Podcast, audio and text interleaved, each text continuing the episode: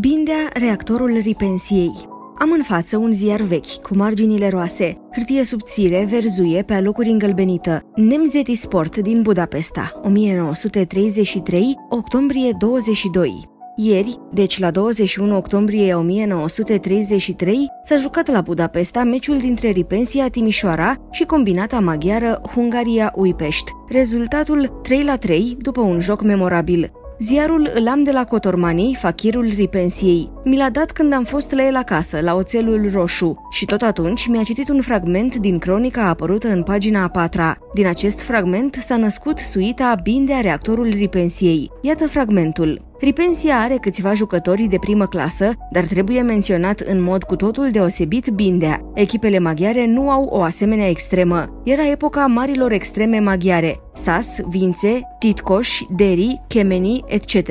În pagina a cincea a aceluiași ziar, la 5 minute după meci, câteva cuvinte ale celebrului extrem stânga italian Orsi de la Juventus, prezent în tribunele stadionului Hungaria. Frumos joc, extrema dreaptă a Ripensiei a jucat formidabil. Și acum, după această confirmare dată de un expert în materie, să amânăm aplauzele și să ne pregătim de start. O, de ați ști ce mult m-a chinuit Bindea. Și era parcă mai firav decât pârcălab, dar dacă intrai odată mai tare în el, se năpustea asupra ta la prima ocazie cu o întreită vigoare. Și te sucea și te învârtea și nu te lăsa să răsufli, cu driblingul, cu fenta, cu demarajul pe tușă, cu intrările furioase în teren. Și avea un chef de gol ce nu s-a pomenit. Și un șut de semigreu, iar ca să-și ia mingile, nu aștepta mila altora, ci se ducea până la careul propriu, așa cum scriem noi astăzi că ar fi bine. Gheorghe Albu, fundaș și stânga al Venusului, de 39 de ori consecutiv în echipa națională, 10 mai 1931, 27 iunie 1937. După cum cred că nu vă închipuiți, cel mai timișorean dintre înaintașii pensiei a învățat să joace fotbal la Cluj, la Victoria, după ce descoperise balonul rotund la numai patru ani, treapta minimă a precocității fotbalistice pe Câmpia Libertății. De ce Câmpia Libertății? Pentru că micul Silviu Bindea, al șaptelea copil al cizmarului Bindea, s-a născut la Blaj, în ziua de 24 octombrie 1912. Cu alte cuvinte, astăzi are peste 50 de ani. E mult? E puțin? Părul alb al contabilului șef Silviu Bindea de la Tapel, Timișoara, ar spune poate că e mult. În schimb, ochii, ochii au rămas aceiași. Sau cum ar spune Ionica Bogdan, fosta extremă a rapidului, viezurele își schimbă părul, dar ochii ba. Cam asta e tot ceea ce se poate spune despre perioada blăjană. O fentă în plus. La 5 ani, Binduț devine clujan și are impresia că aici, lângă grădina botanică, s-au adunat toți fotbaliștii din lume. Care grădină? Cea veche, bineînțeles, de lângă clinicile universitare. Partea proastă era însă că... Dar mai bine să-l las chiar pe el. Partea proastă era că nu-mi plăcea să joc fără pantofi. Aveam și lipsuri, iar pantofii, singurii mei pantofi, aveau un termen de folosire obligatoriu, 2 ani. Ce vreți? Cizmarul n-are pantofi, croitorul n-are haine, bărbierul e neras. Vă dați seama, cred că pantofii mei puteau fi folosiți doar la mers, iar dacă ar fi fost după mama, doar la călărie, biata de ea. Când auzea de fotbal, să-i vină rău, nu altceva. Până la urmă am găsit o soluție. Ieșeam din casă în picioarele goale. Mama se uita la picioare și era mulțumită. În schimb, în casă mai rămânea pentru câteva minute Dorinel Ghișe, cel mai bun prieten al meu, iar Dorinel încălța frumos pantofii mei și trecea prin fața mamei ca și cum nimic nu s-ar fi întâmplat. E ușor de închipuit că mama nici nu se putea gândi la fenta noastră. Așa e în fotbal. Nevoia te învață. Dacă ai o pereche de pantofi în plus, ai și o fentă în minus. Dacă adversarii sunt tari, faci pe drac un patru și până la urmă tot găsești o potecă. Suflet călător să vedem acum ce se întâmplă lângă grădina botanică din Cluj, unde, deși se stropește în fiecare seară, e praf ca la țară. Silviu Bindea și echipa lui joacă fotbal. Fenta cu pantofii n-a ținut decât o lună, până s-au rupt pantofii. Acum joacă și în picioarele goale. Vorba lui, nevoia te învață. Și totuși, fotbalul nu e un stăpân absolut în împărăția grădinii botanice. Atletismul e și el la mare cinste. Și Silviu se bagă peste tot. E adevărat că cei mari își cam bat joc de el. Ce cauți tu aici, suflet călător? Dar micul Bindea se face că nu aude. Mai mult decât atât, spre surprinderea generală, câștigă cursa de mânat roata de bicicletă pe traseul Grădina Botanică Pădurea Hoia și înapoi, iar la săritura peste sfoară e printre primii. Curând, micul Silviu e calificat din oficiu în concursurile de atletism pentru că e tare de tot la caligrafie și scrie frumos tabelele de rezultate. Să nu vă închipuiți însă, mărturisește astăzi Bindea, că noi am învățat fotbal făcând atletism. Nu, după cum nici contabilii nu-și însușesc meseria scriind versuri. Oricum am întoarce-o, fotbalul e brățară de aur la gleznă. Epoca de aur pentru Silviu Bindea, epoca de aur a început în clasa 1 a seminarului pedagogic. În toamna aceea, a anului 1923, a luat parte și el pentru prima oară la marile bătălii fotbalistice școlare, în cadrul unui campionat tur-retur cu 8 echipe, seminarul pedagogic, liceul Gheorghe Bariț, liceul reformat, școala tehnică, liceul piariștilor și două școli profesionale. Chiar din primii ani, deși pitic, Silviu Bindea, 13 ani, e selecționat în echipa seminarului și joacă centru înaintaș. Din fericire pentru Bindea, ideea centrului tank nu apăruse încă, iar Ted Drake, forwardul Arsenalului din Londra, nu-și începuse prodigioasa carieră. Printre coechipieri, David, cel cu care se va întâlni în echipa națională la Atena în 1934, 2 la 2 cu Grecia, golurile grecești au fost înscrise de tânărul cuștică Humis, care a jucat atunci pentru prima oară împotriva României. Dar să revenim la campionatul școlar al Clujului. Iată ce spune Silviu Bindea. O, de-ați ști, stimați profesorii de latină, de fizică și mai ales de filozofie, ce farmec au avut bătăliile noastre școlare pe terenul de fotbal. Și asta nu ne-a împiedicat să împerechem acuzativul cu infinitivul, să-l stimăm pe Moș Newton și să ne certăm în ora de logică în jurul premisei toți elevii sunt fotbaliști. Jocurile noastre aveau o regularitate de campionat englezesc. La meciuri veneau profesorii, veneau părinții, venea toată școala, venea tot Clujul. În vederea jocurilor interșcoli făceam antrenamente speciale, jucând interclase, iar în vederea antrenamentelor speciale susțineam preantrenamente speciale interstrăzi. Astfel, piramida era completă, iar agitația în jurul fotbalului maximă. O, de-ați ști, stimați profesori de latină, credeți-mă, școala fără fotbal e ca iarna fără zăpadă.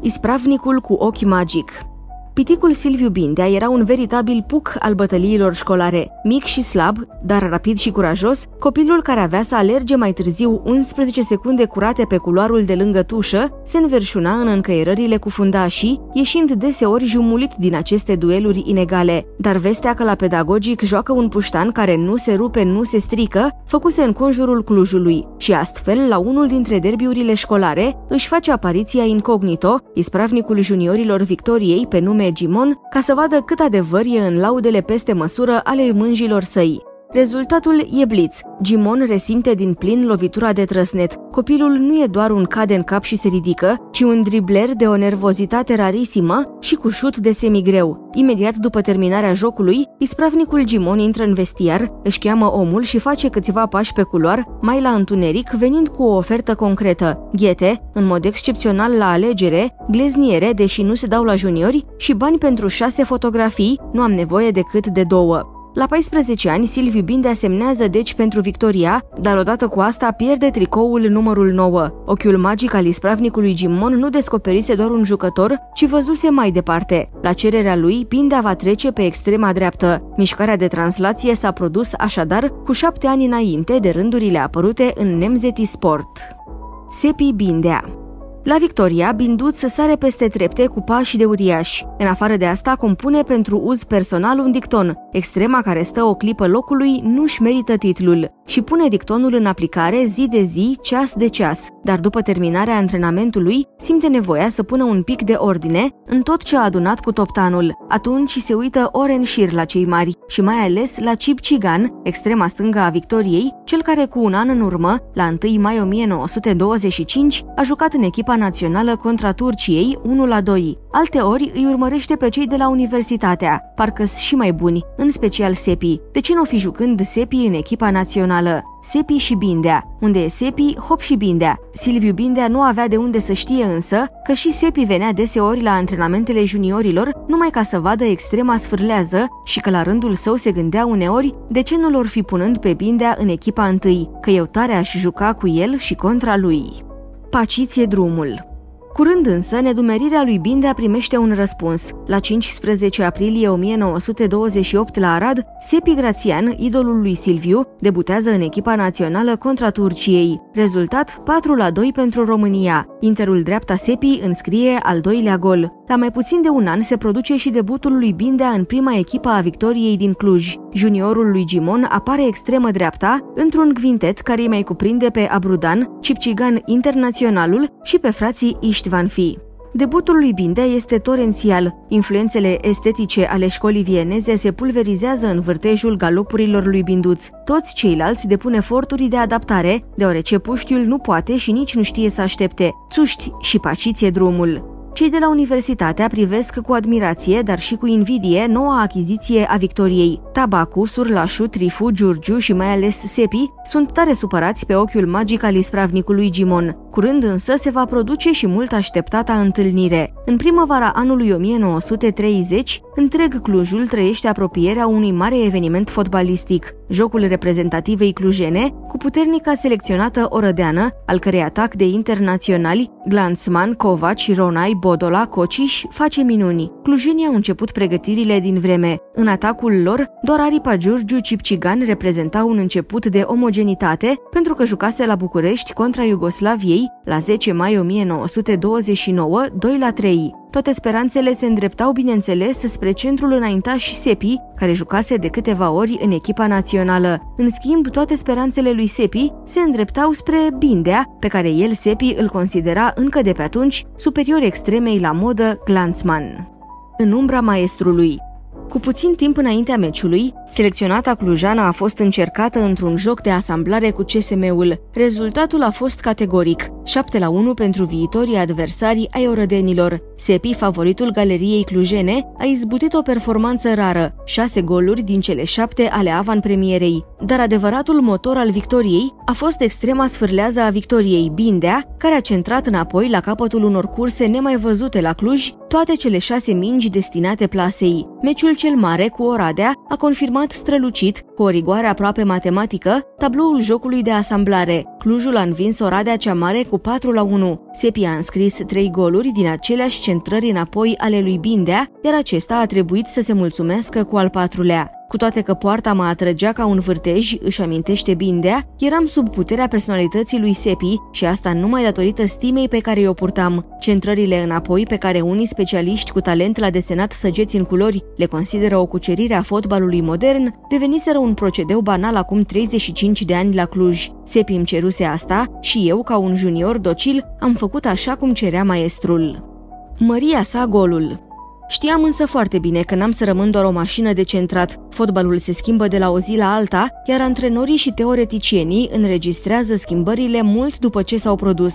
Mai știam însă că există și ceva veșnic în fotbal, nevoia de a da gol, și de aceea am început să-mi lucrez șutul în fiecare zi, cel puțin o oră, iar de cele mai multe ori două sau chiar trei. Astăzi șutul s-a demodat, oricât s-ar părea de ciudat. Jucătorii invocă existența apărărilor aglomerate, sunt ocupați prea mult și, din păcate mai mult teoretic, cu găsirea portiției prin care să iasă din labirint. Dar labirintul e mult mai complicat decât cel din legendă, pentru că e mobil și atunci toate schemele învățate de acasă se dau peste cap la prima deplasare firesc neprevăzută a uneia dintre cămăruțele labirintului. Oricât s-ar părea de ciudat, singura soluție e tot șutul. Șutul sănătos de la 16, 20 sau 25 de metri, care să aducă mai în față toate cămăruțele labirintului și să lărgească astfel toate coridoarele. După cum vedeți, stimați cititori, năravul din fire n-are lecuire. Bindea a preluat din nou inițiativa, de asta dată pe gazonul alb și nu mă lasă să scriu. Vă rog din suflet să mă ajutați la o intercepție. E cazul să-i amintim că fotbalul, chiar scris, e un joc colectiv și acum că l-am deposedat de minge, să-i dăm și o poreclă care să-l usture. Să-i zicem, de pildă, mielul turbat. După jocul cu Oradea, Sepi l-a rugat pe profesorul Iuliu Hațieganu, unul dintre conducătorii universității, să pună o vorbă bună pe lângă cei de la Victoria, astfel ca U să fie întărită cu Bindea în unele jocuri internaționale. Avid de minge, Bindea a început să sugă la două oi. Mereu în reprezentație, mielul turbat a pornit într-un rodaj de mare forță. La 5 aprilie 1931, el debutează ca internațional în echipa Victoriei, 1 la 1 cu Bastia Segedin, iar peste două luni și jumătate jumătate îmbracă popularul tricou al lui U împotriva Hungariei la Cluj și e din nou 1 la 1, dar acest draw în fața unei echipe de valoare europeană are o semnificație deosebită pentru că impune fotbalul clujan într-o perioadă în care pe harta fotbalului românesc punctele de sprijin erau Capitala, Timișoara și Oradea. Peste o lună, la 30 august, tot cu bindea aripă, Universitatea întâlnește un alt mare al fotbalului maghiar, Uipești, și obține victoria. Scorul 5 la 4, bindea înscrie două goluri, pledează pentru capacitatea ofensivă a înaintării conduse de Sepi. Publicul clujan e din ce în ce mai uimit de energia extremei drepte, care macină literalmente iarba triunghiului său și se lansează în incursiuni de pradă dincolo de jugărul propriu. La Cluj nu s-au prea văzut extreme care să sprinteze de 30 de ori într-un singur joc, iar în pauzele dintre sprinturi să danseze nebunește în jurul adversarilor până la năucire. În timpul jocului cu Uipești, apărătorii maghiari, frații Vogel, obosiți de hărțuirile iepurelui de pe partea dreaptă, au încercat câteva corecții necuprinse în regulament, dar iepurele n-a ciulit urechile ca să o ia la goană printre verze, ci s-a repezit din nou, încruntat și amenințător, ca să știe frații cu cine au de-a face. Musca și vulturul Cred, spune astăzi Silviu Bindea, că un înaintaș fricos și mai ales o extremă fricoasă nu valorează mai mult decât un jucător șchiop. Un înaintaș și un apărător sunt la urma urmelor două forțe care se ciocnesc, pentru că fotbalul nu e tenis sau volei, tu acolo, eu aici. Cu toate că fenta e ideală și în fotbal, șocul e inevitabil. De peste 100 de ani s-au ciocnit și Sindelar și Leonidas și Matthews, s-a ciocnit și Pele, sau mai ales Pele. Și atunci Singura soluție e ca adversarul să te simtă stăpânul lui. Trebuie să-l învingi psihologic, să-l domini, pentru că altfel ești pierdut. Altfel alergi de colo până colo ca să-ți ascunzi teama. Mie mi-a fost greu la început. De la 16 ani și până astăzi am 1,69 metri înălțime și 63 de kilograme, dar fotbalul nu e pe categorii de greutate ca boxul. Și atunci mi-am zis, cred că singurul curaj e să privești lucrurile în față. Silviule, ești o muscă, n-am ce-ți face, dar îți place fotbalul și asta e imens. Atunci fă bine și nu uita un lucru. Dacă vrei să te bați cu ghiță albu, care e mare cât o sobă și tare ca mitică Dona, trebuie să te opintești ca unul de 90 și să zbori ca un vultur. Dacă nu, fără supărare, treci la popice. Vă rog, e rândul dumneavoastră, după asta trag eu, mulțumesc, iertați-mă. V-am mânjit puțin trainingul cu sacâz. Ca să pot trece de ghița albu și de toți ceilalți, a trebuit să fiu tare. Să știți că rugăciunea eu sunt slab tu fă tare nu m-a ajutat la nimic și să caut iarba fiarelor, pentru că pe primul plan e războiul nervilor, ca la orice duel, și asta de când lumea. Galii, când se băteau cu romanii, scoteau strigăte înfricoșătoare ca să-i sperie. Hannibal, mult înainte, a legat torțe de coarnele taurilor, tot ca să-i sperie și să-i domine pe strămoșii lui Ghiță și ai mei. Eu, mai mult ca alții, a trebuit să-mi educ curajul, fie vorba între noi, nu numai pe cel de a privi lucrurile în față. A trebuit să mă călesc, Timp de 15 ani, toți fundașii pe care i-am întâlnit au fost mult mai voinici ca mine, dar nici unul nu m-a văzut pălind. Ba din potrivă, la început, când se dădea o luptă în mine, îmi spuneam, la urma urmelor n-are ce să se întâmple. De extreme murind în ciocnirile cu fundașii n-am auzit, iar un oscior crăpat nu-i bai, abia că se întărește. De un singur lucru mi-a fost întotdeauna frică, nu cumva să se găsească în tribună vreunul care să spună, Bindea, Sfinte Sisoie, îl ia lengheriu cu fulgi cu tot. Dar asta nu s-a întâmplat niciodată. Îmi sunt martori până și giuleștenii cei pătimași ai lui Lengheriu. Se caută un laso. În primăvara anului 1931, Silviu Bindea este selecționat în echipa Ligii de Nord pentru jocul de la Arad cu Liga de Vest. Liga de Nord câștigă surprinzător cu 3 la 0 și Bindea cinstește acest veritabil fotoliu din anticamera echipei naționale, jucând din nou bine. Atât de bine încât unul dintre conducătorii ripensiei, prezent la joc, rostește ca pentru sine. Calule, cred că ți-am găsit pereche. Din ziua aceea, Timișoreanul, aflat în tribuna arădeană, nu s-a mai gândit decât la un singur lucru, cum să procure un laso pentru căluțul sălbatic al victoriei din Cluj. Un argument capital. La scurtă vreme după meciul ligilor de la Arad, Ripensia joacă la Cluj chiar cu victoria, echipa căluțului sălbatic. Rezultat 4 la 4. După joc, Ripensia îi face o primă ofertă lui Bindea, dar Silviu nu poate primi. E încă elev și apoi mama nu e de acord știindu-l copil neajutorat. Peste un an, în primăvara anului 1932, Ripensia revine la Cluj și joacă din nou cu victoria. Timișorenii câștigă cu 8 la 5 după un joc spectaculos și Bindea înscrie 3 goluri. Urmarea, Ripensia e decisă să nu mai plece la Timișoara fără el.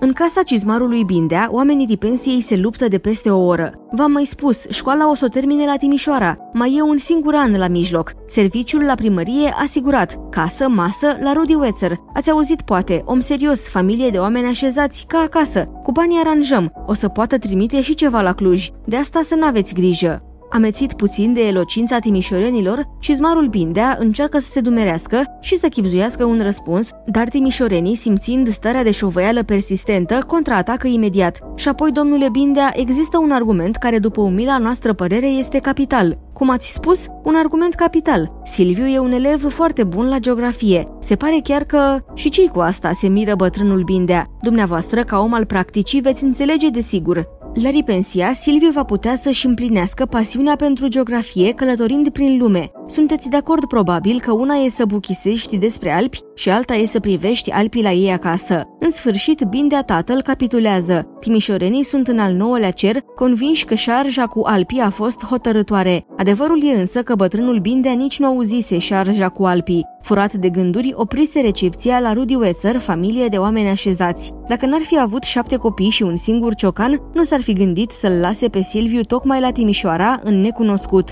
Care necunoscut, tată? Tu să taci, băiete, și să-ți vezi de treabă, mai cu seama acolo, la serviciu, la primărie, că fotbalul... Ce caut eu aici?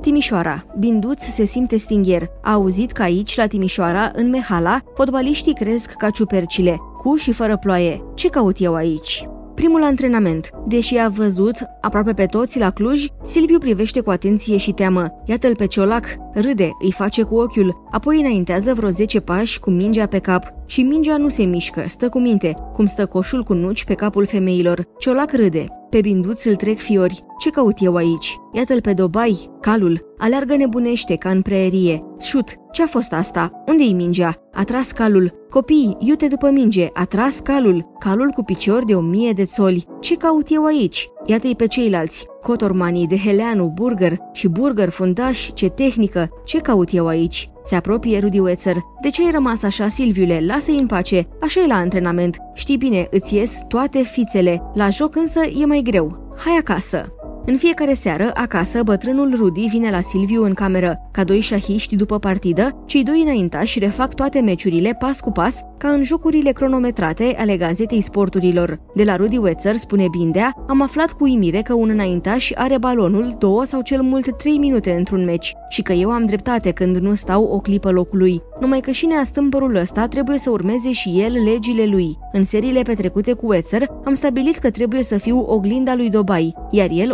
oglinda mea. A pornit Dobai în cursă? Startul s-a dat și pentru tine, Silviule. S-a prăvălit Dobai în plasă? Foarte bine, dar dacă n-ai ajuns și tu în plasă, înseamnă că te-ai pierdut pe drum sau ai văzut o fată frumoasă în tribună. În mai puțin de o lună, întrebarea deprimantă, ce caut eu aici, s-a stins odată cu primele jocuri. Alpi, Ducele de Alba și campionatul. Silviu Bindea îmbracă tricoul de gală al Ripensiei în campionatul național 1932-33. În câteva luni, timișorenii își dau în sfârșit seama că fotbalul nu începe și nu se sfârșește în Mehala. Beche, culegătorul de mingi din picioarele fachirului Cotormani sau ale lui Vasi de Heleanu, nu mai predidește cu pasele, dar căluțul, oglinda lui Dobai, nu se satură. Și iată că într-o bună zi ajunge la București zvonul că Bindea, abia venit printre barosanii ripensiei, a și luat cu chirie o jumătate din nimbul lui Dobai. La 16 octombrie 1932, cu 8 zile înainte de a împlini 20 de ani, Bindea debutează în echipa națională contra Austriei amatori la Linz. Alpii se profilează în zare. Cum a fost? N-am avut emoții. Pentru că mi-a ieșit foarte bine prima cursă, am centrat din viteză și Nenea Ronai n-a mai avut probleme. 1 la 0. După gol am continuat atacurile, dar austriecii și-au întins dantelele pe gazon, izbutind să țină rezultatul. Revenit acasă, Bindea își reia locul în dreapta lui Beche și continuă să-i cerșească mingi. Mingi, cât mai multe mingi. La sfârșitul turului, Ripensia se află pe locul 2 în clasamentul seriei A, după CFR București, și timișorenii își păstrează șansele la titlu. Atacul Ripensiei încheie turul cu 21 de goluri marcate în 6 jocuri. Vă rog, stimați cititori, să faceți dumneavoastră împărțirea. A venit și iarna. Silviu e fericit. Tricoul Ripensist cu numărul 7 e al lui și numai al lui, iar pe deasupra a jucat în echipa națională, când nici nu visa. Acum ar vrea să se repeadă câteva zile la Cluj, pe drumul dorului, dar planul nu se poate împlini. Ripensia pleacă în turneu în Franța. Alpii, poate nu chiar Mont Blanc, dar sunt frumoși și Alpii maritimi. 25 decembrie 1932, primul joc al turneului. La Iere, pe malul Mediteranei. Alpii nu sunt chiar la doi pași, dar grație lor, la Iere e cald și bine. 1 la 0 pentru Ripensia. Cum spun francezii, de justes, asta înseamnă victorie la limită. E bună și la limită. 31 decembrie 1932. Ajun de an nou. Al doilea joc la Toulon. Toulon? Toulon. Parcă am mai auzit. A, da, aici s-a distins locotenentul Napoleon Bonaparte când cu asediul englezilor. 12 la 1 pentru Ripensia. Seara Revelion. Ambele echipe. Șampanie. Orele 11 noaptea. Ripensia ciocnește cupele. Meridianul României a rupt firul miezului nopții. Francezii își felicită prietenii. Meridianul francez mai are de alergat o oră. La orele 12 încep să bată clopotele Tulonului. Ripensia închină în cinstea anfitrionilor. Silviu Bindea are uneori impresia că visează. 4 ianuarie 1933, Monaco, Ripensia Monaco 5 la 3, suvenir o baie în Mediterana, ce frumoasă ești, coastă de azur. Timișoara a sfârșit de ianuarie. Au reînceput antrenamentele. Frig, lapoviță, noroi, dar fără asta nu se poate. Dacă vrei să te dai cu săniuța, învață mai întâi să o tragi la deal. Se apropie returul. A și început. Ripensia în serie, dar CFR-ul nu cedează. Cap, cap. Scurt intermezzo timișorean în Olanda. Geograful Silviu Bindea e la un pas de golful Zuiderze. Îi simte briza. 4 la 0 cu Dordrecht, 3 la 3 cu Ajax, 3 la 0 cu Harlam. Harlam, pe aici a fost cândva ducele de Alba, cel care l-a ucis pe Egmont și din nou acasă. CFR-ul, odihnit, e gata să aplice lovitura de grație, dar pierde derbiul 1 la 2. Ripensia câștigă Seria A. Golaveraj 49 la 10. Din 12 jocuri, 4 goluri și 8 sutimi de fiecare meci. Începe perioada de aur a Ripensiei și a lui Bindea. Ripensia cucerește titlul de campioană, învingând Universitatea Cluj, câștigătoarea celeilalte serii. În finală, Universitatea a obținut un onorabil 0 la 0 la Cluj și a pierdut cu 5 la 3 la Timișoara. Marea Suită 4 iunie, România-Bulgaria 7 la 0. 6 iunie, România-Grecia 1 la 0. 11 iunie, România-Iugoslavia 5 la 0. Marea suită a Balcaniadei. Marea suită a echipei naționale. Marea suită a Ripensiei, 7 jucători în meciul cu Iugoslavia. Marea suită a lui Bindea, care mai ales în jocul cu Iugoslavia, a jucat fără să știe rolul de reactor. La microfon, Petre Steinbach, half centru în primele două jocuri, indisponibil in extremis pentru ultimul joc. În meciul cu Iugoslavia, Binde a făcut, cred, cea mai frumoasă partidă a vieții lui. N-aș putea spune că pe unde a călcat el n-a mai crescut iarba, dar simplul fapt că m-am gândit la asta spune destul. De pe banca rezervelor am văzut atunci, la 11 iunie, un joc de extremă desăvârșit. Arcurile de cerc pe care le-a tras Bindea ca să le evite pe Geier și apoi pe fundașul Raicovici, n-am să le uit niciodată pentru că ele au învins inerția, forțând legile echilibrului. Bindea a deschis scorul și a dat semnalul celei mai frumoase sârbe din istoria celor peste 20 de jocuri română-iugoslave. Silviu Bindea avea 20 de ani, la 20 de ani într-o echipă națională care conducea Iugoslavia cu 5 la 0 în minutul 42. Ca atunci la Cluj. E vară, o scurtă vacanță acasă la Cluj. Bun găsit, dragul meu Someș, ești supărat? Hai, fi serios. Pe lângă tine, frumosule, Bega e o bunicuță, dar fără ea n-aș fi văzut cum se varsă ronul în Mediterana. Servus, flăcăule. Vacanța a fost scurtă, poveștile destule, iar regretele la despărțire fără sfârșit. La 27 august 1933, la București, Binduț e din nou la datorie. Ripensia bate Ferenc Varoș cu 2 la 1. Ferenc Varoș, cea mai bună echipă maghiară a vremii, un fel de Honved cu 20 de ani mai bătrân. Acel Ferenc Varoș, care, ca și Honved, a dat mereu câte 7-8 jucători naționalei. Hada, Corani, Saroshi, Toldi, Chemeni, Biro, Takac 2. Cu primii cinci, Binduț se va întâlni peste 5 ani în împrejurări, dar mai bine să nu anticipăm. Deocamdată ne aflăm la București în după amiaza zilei de 24 septembrie 1933. România înfruntă Ungaria, echipa olimpică. În poartă din nou Hada, unul dintre cei pe care îi va întâlni peste 5 ani. Pentru Bindea, astăzi e o zi mare. E pentru prima oară când joacă cu Sepi în echipa națională. El extremă, Sepi centru, ca atunci la Cluj în jocul cu Oradea. Ghiță Ciolac, amabil și poet ca întotdeauna, a acceptat să intre la mijloc, inter între cei doi prieteni. Jocul e gata să înceapă. Bindea privește înapoi spre poarta sa. Fachirul e la locul lui. Asta e bine. Și sopa de teracotă, albu. Și asta e bine. Atunci, într-adevăr, putem începe. Minutul 8. Gol, Sepi, ca atunci la Cluj. Minutul 32. Cursa, executată Bindea, centrare rapidă în mare viteză. Sepi, gol, 2 la 0, ca atunci la Cluj. Până la pauză, Cheșchei reduce scorul, dar imediat după reluare, Sepi izbutește hetricul, tot cu concursul lui Bindea. Cu 13 minute înainte de sfârșit, Bindea înscrie al patrulea gol ca să cinstească întru totul amintirea clujană, dar peste alte 6 minute, când el, Bindea, ar fi vrut ca scorul jubiliar să se păstreze in memoriam, Sepi mai găsește un păianjen în plasa scuturată a lui Hada și scorul devine 5 la 1. Ghiță Ciolac, poetul, dușman de moarte al monotoniei, îi pasase lui Sepi ca să strice simetria. Mulțumim de atenție, domnilor! 29 aprilie 1934, la București, pe stadionul ONEF, România întâlnește în preliminariile campionatului mondial una dintre cele mai mari echipe ale Iugoslaviei. Glaser, Lukic, Beloșevici, Lehner, Gaier, Arsenievici, Glișovici, Vujadinovici, Marianovici, Gracici, Cocotovici. Mai sunt câteva ore până la meci. Bindea citește gazeta sporturilor de ieri. Simte o căldură în tot corpul. Își găsește numele în avancronică. Bindea, de șapte ori internațional, este una dintre speranțele noastre. Dotat cu o viteză amețitoare, impulsiv, continuu peste apărarea adversă, dacă va fi bine utilizat de Covaci, e imposibil să nu producă un rezultat concret.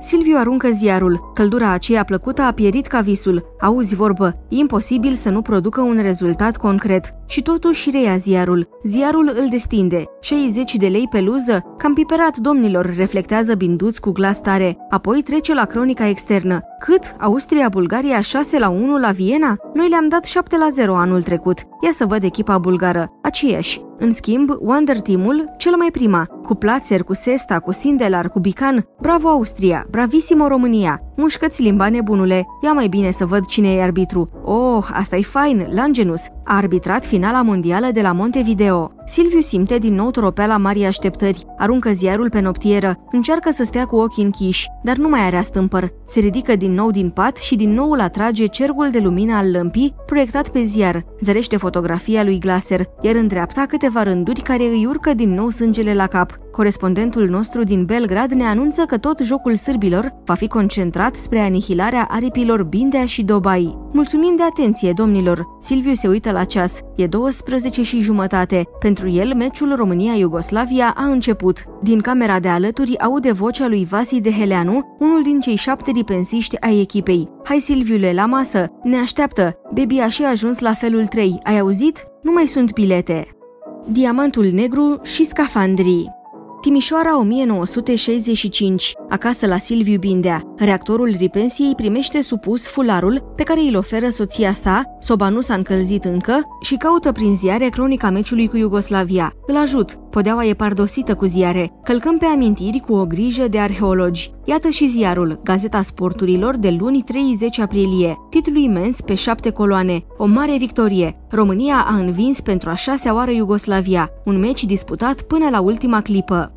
Jos în dreapta, versuri de bucurie cu titlul La Roma. Dobai, calul înscrisese după un lung galop golul al doilea al victoriei, scor final 2 la 1. Așa s-a calificat România pentru turneul final al campionatului mondial din Italia 1934. Titlul versurilor, La Roma, cântă Marea Expediție. Bindea privește cu nostalgie ziarul victoriei. Jos, tot în prima pagină, pe trei coloane, echipa României înainte de meci. El, binduț ca întotdeauna, între protectorii săi, fachirul Cotormani în dreapta și soba de teracotă în stânga. Călcăm din nou pe amintiri. Meciul de box Aurel Toma Jackie Brown se va disputa la Manchester. Elevul Ionescu Crum de la liceul Andrei Șaguna din Brașov a sărit 7,08 metri la lungime. 23 mai 1934, o nouă speranță pentru cursele de fond. Grănicerul Dinu Cristea a doborât recordul național pe 3000 de metri, 9,18. Deodată, Bindea se oprește, pune piciorul pe un titlu lung de cronică, de parcă s-ar teme ca ziarul să nu dispară și mă îndeamnă, arătând cu degetul. Citește. Mă supun. Iugoslavia a izbutit o performanță excelentă, învingând Brazilia cu 8 la 4. Destul, mă oprește Binduț. Acum, uite-te la dată. Mă uit. 6 iunie 1934. Reactorul ia piciorul, ridică ziarul și îl împăturește. Între ziua în care noi am eliminat Iugoslavia din campionatul mondial și acest 8 la 4 asupra Braziliei, s-au scurs vreo 30 și ceva de zile. Întreagăt fie spus, linia de atac braziliană era condusă de Leonidas, un fel de Pele de acum 30 de ani, cu singura diferență că în timp ce Pele e perla neagră, Leonidas era diamantul negru. Îți amintesc toate astea pentru că am citit în revista Sport niște rânduri în care ripensia mea era tratată cam de sus de către un vechi dribler pe hârtie. Când am citit am văzut negru și imediat m-a ars dorința de a-l avea fundaș pe partea mea, dar m-am potolit imediat și am râs.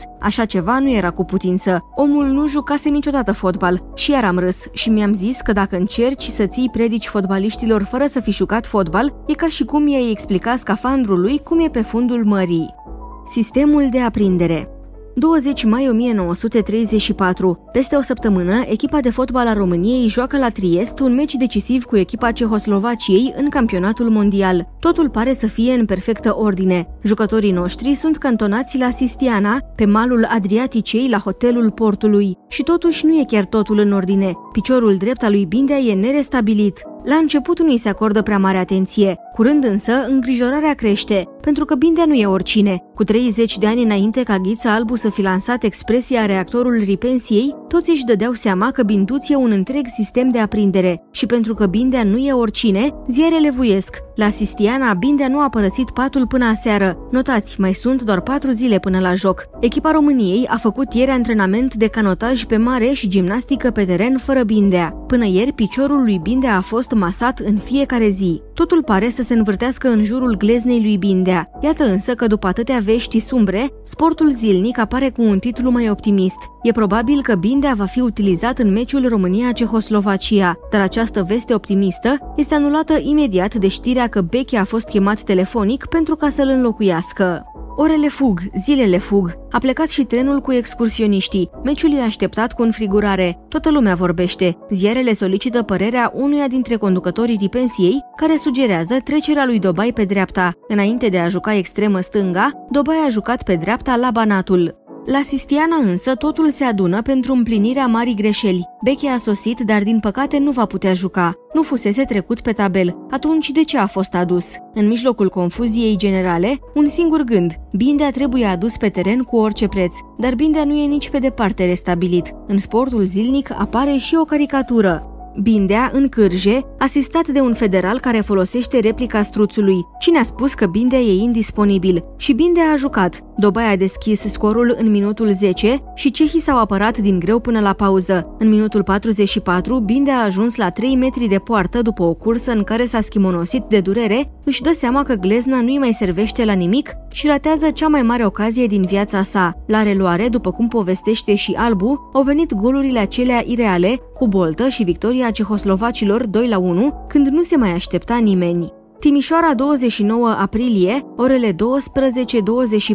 Simplonul de Triest readuce în țară echipa națională care a trecut pe lângă o mare victorie. Un public numeros aplaudă. Poate că a auzit la radio declarația făcută presei de către Jules Rime, prezent la joc. Performanța României în fața Cehoslovaciei a fost pentru mine o mare surpriză. Resursele sale tehnice arată că România are un fotbal cultivat. A lipsit foarte puțin pentru ca echipa românească să învingă. Coboară Beche. Am asistat la un meci frumos. Noi trebuia să învingem la 2-3 puncte diferență. Coboară Bindea șchiopătând, îl doare glezna, îl doare sufletul, ceva s-a rupt în minutul 44 și Binduț ia drumul sanatoriului. Coboară antrenorul echipei noastre, Uridil. Am avut o mare neșansă, trebuia să câștigăm neapărat. Bindea, fiind bolnav, nu trebuia să joace. Împotriva introducerii lui în echipă am fost tot timpul, dar n-am fost ascultat. Cu un Bindea sănătos aveam victoria în mână.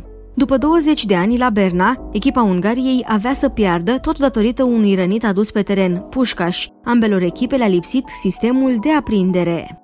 Nimic nou sub soare. Marți 12 iunie 1934. Imobilizat în pat, Silviu Bindea citește Gazeta Sporturilor. La Roma, Italia a câștigat finala campionatului mondial, învingând Cehoslovacia după prelungiri. Cehii au deschis scorul în minutul 25 prin Puc, În minutul 25, la Triest, noi eram cei care îi conduceam pe cehi. În minutul 36, Orsi, același Orsi care l-admirase pe Silviu cu un an în urmă la Budapesta, egalează. În minutul 36, la Triest, noi continuăm să conducem și să atacăm poarta lui Planița. Azurii au câștigat abia după prelungiri în minutul 95 și cronica finalei comprimă ultimele 25 de minute în câteva rânduri. Până la sfârșit, cehii luptă din răsputeri, dar nu mai pot face nimic. Italienii, cu ambii interi pe linia de 16 metri, fac zid în fața portarului Combi, deci Meața și De Maria pe linia de 16 metri. Cine spune că Helenio Herrera a adus betonul în Italia? Încă o dată, nimic nou sub soare. Un film cu Malek 1934, toamna, reîncepe campionatul. Bindea e din nou avangarda ripensiei. La 7 octombrie, Venus, campioana țării 1933-34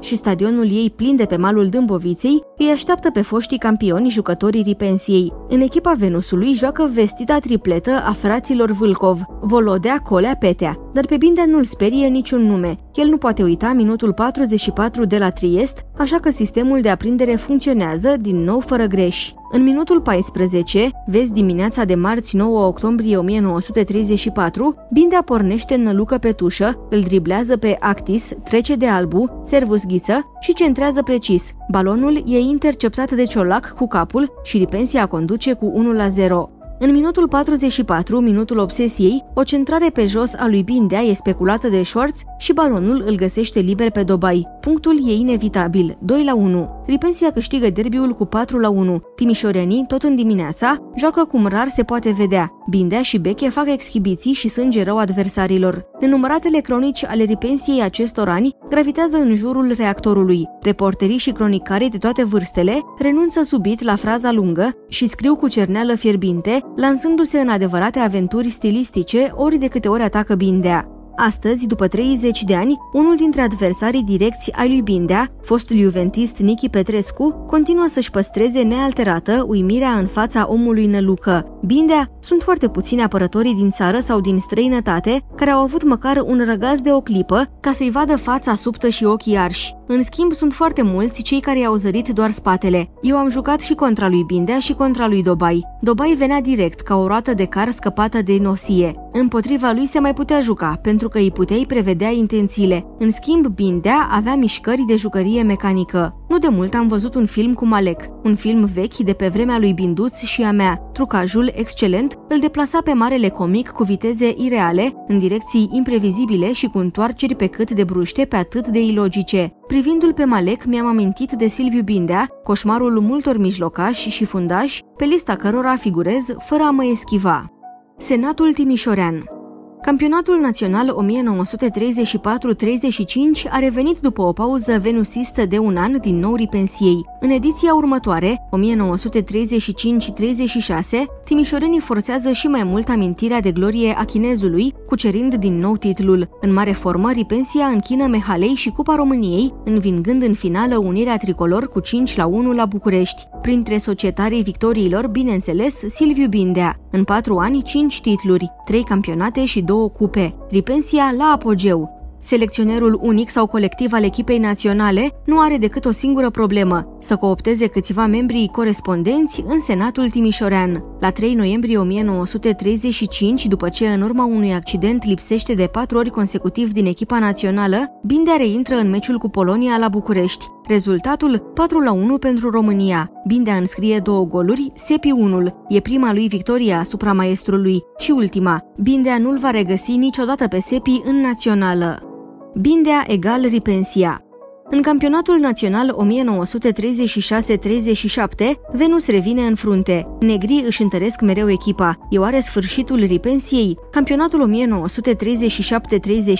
începe din nou sub semnul duelului Ripensia-Venus, la care se adaugă și CFR-ul. Se joacă din nou în două serii. Ripensia-Venus, CFR câștigă ușor acasă, dar adevărata luptă este cea indirectă, în jocurile afară. La 25 de ani, Silviu nu mai e de mult micul Bindea, ci Marele Bindea. Rolul lui în echipă crește mereu, dar ceea ce îi uimește, atât pe coechipieri cât și pe adversari, este că nu face nicio deosebire între jocurile acasă și cele în deplasare, sfidând bârlogurile și aruncând mereu noi și noi mănuși de sfadă tuturor apărătorilor. La 27 septembrie la Brașov, în cadrul campionatului, Silviu Bindea oferă un spectacol unic. Titlul cronicii apărute în dimineața din 29 septembrie 1937 vorbește de la sine. Bindea a învins ACFR Brașov cu 6 la 2, iar în subtitlu Bindea egal Ripensia.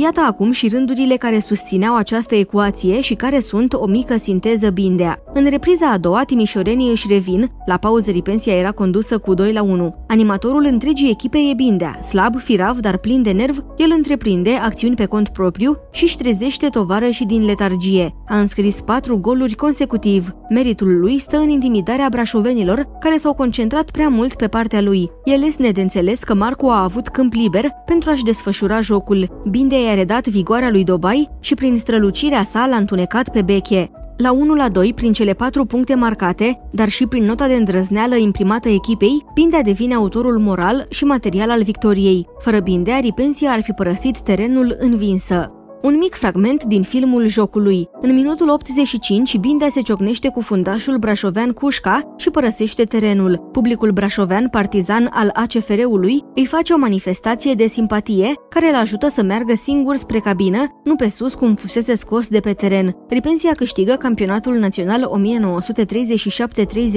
învingându-i pe feroviarii bucureșteni, clasați pe primul loc în cealaltă serie, cu 2 la 0 la București și cu același scor la Timișoara.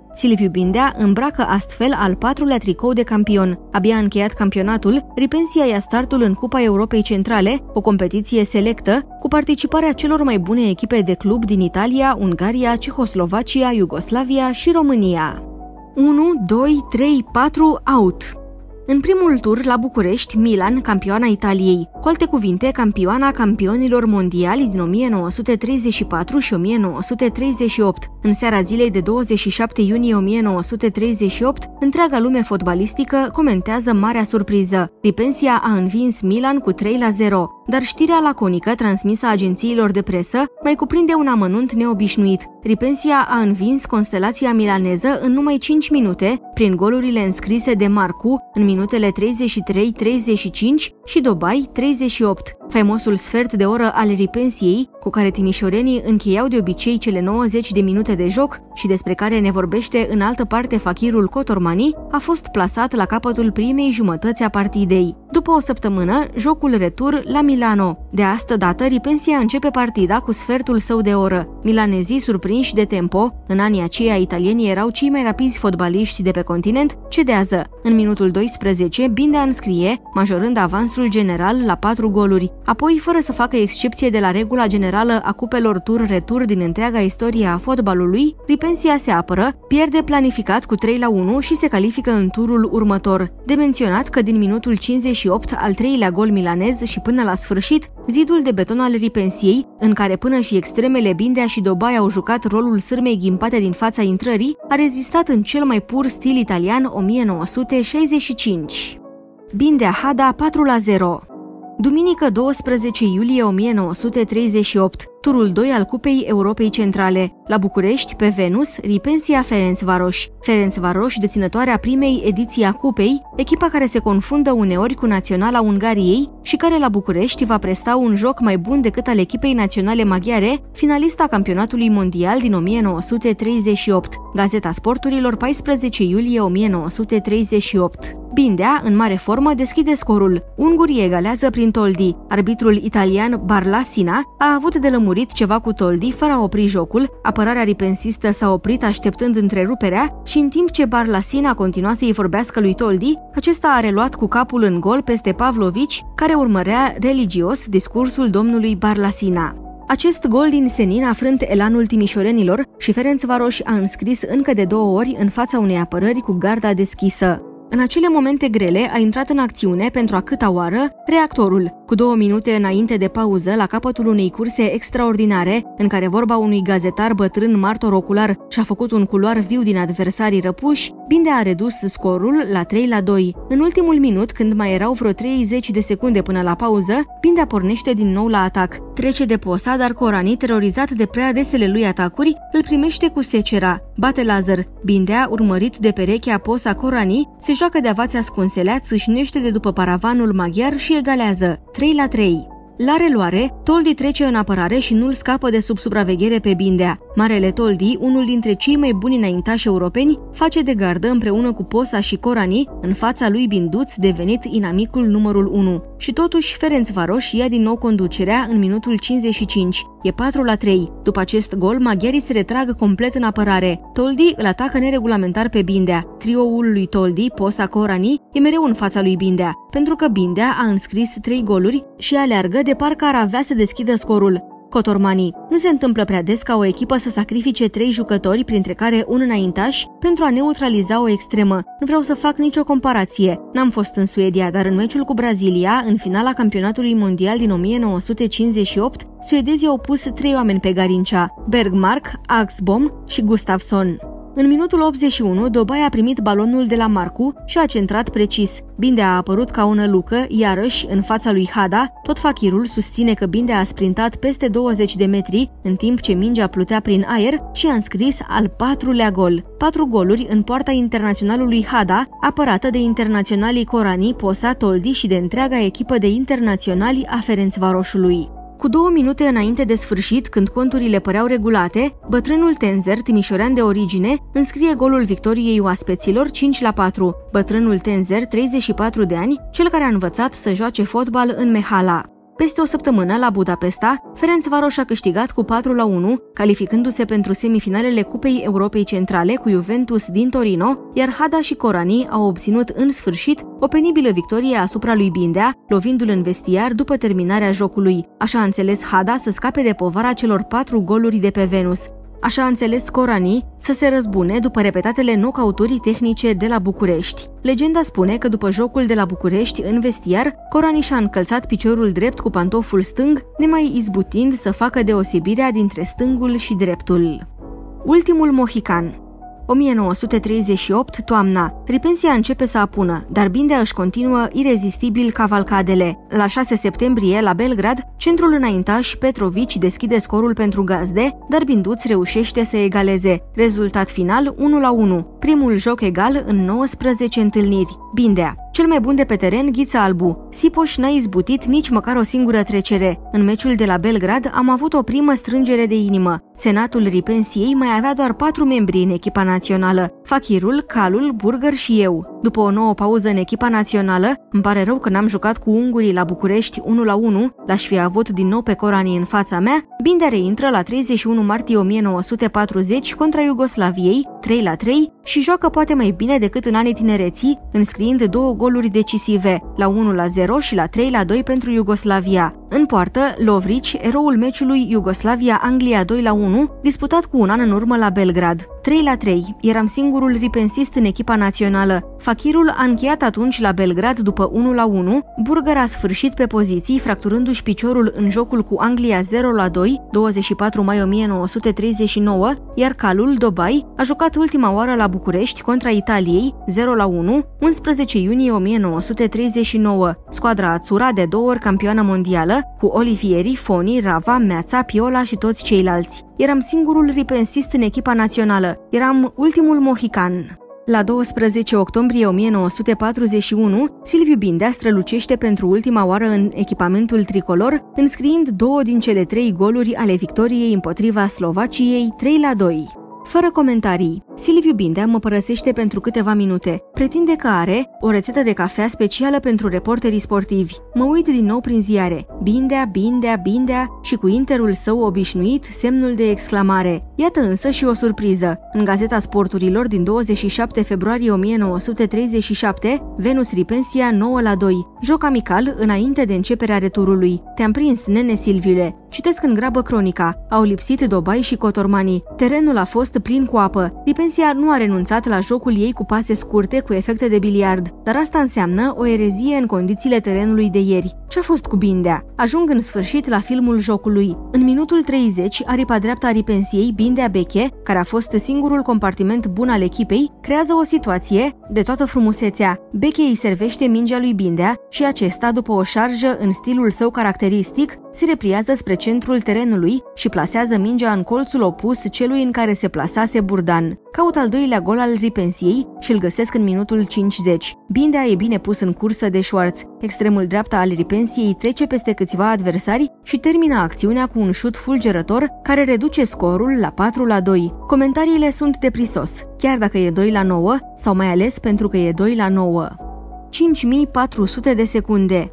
Cafeaua aburește. Rețeta e într-adevăr specială. Mi-a dat-o Sindelar la Viena. Vorbim de pârcălab. Îmi place, îl urmăresc mereu la televizor. Aleargă în cel mai frumos triunghi al terenului. Are talent, dar are și un păcat. Stă uneori cu mâinile în șold. Așa ceva e de neînchipuit, pentru că un meci de fotbal nu durează o oră și jumătate și nici 90 de minute. Durează mult mai mult, 5400 de secunde. Vei spune că urmăresc efecte sau poate nu vei spune. Știi de sigur că 5400 de secunde e mult mai mult decât 90 de minute. E o diferență subiectivă pe care o simt doar îndrăgostiții. Dragostea asta m-a orbit uneori, dar nu cred că merită să iubești altfel. Și apoi, pentru că veni vorba despre mâinile în șold, mai e o chestiune de mândrie. Mândria de a fi extremă, pentru că extrema este, cum să-ți spun, reactorul unei echipe. O echipă fără extreme e ca un vultur fără aripi. Istoria fotbalului este istoria extremelor. Știu, ai să-mi răspunzi că e o exagerare, dar extremele sunt bune numai când nu respectă calea de mijloc. Brazilia, fără Garincea, ar fi fost o echipă oarecare. Chiar cu Pele, Gento, la București a arătat ce înseamnă o echipă când se hotărăște să zboare. Ochii lui Silviu Bindea s-au aprins, ochii aceia aprigi de care vorbea juventistul Nichi Petrescu. Bindea își răstoarnă ceașca în farfurioară. Te pomenești că vrei să citești în cafea. Nu. Atunci, vreau să-ți arăt că e bună, uneori, și calea de mijloc. Nu văd. Privește înăuntru, la linia asta lungă și mereu încolăcită. Așa arată grafic un dribling al talentatului totuși Piu Creinicianu. După cum vezi, lui Piu îi lipsește într-adevăr calea de mijloc.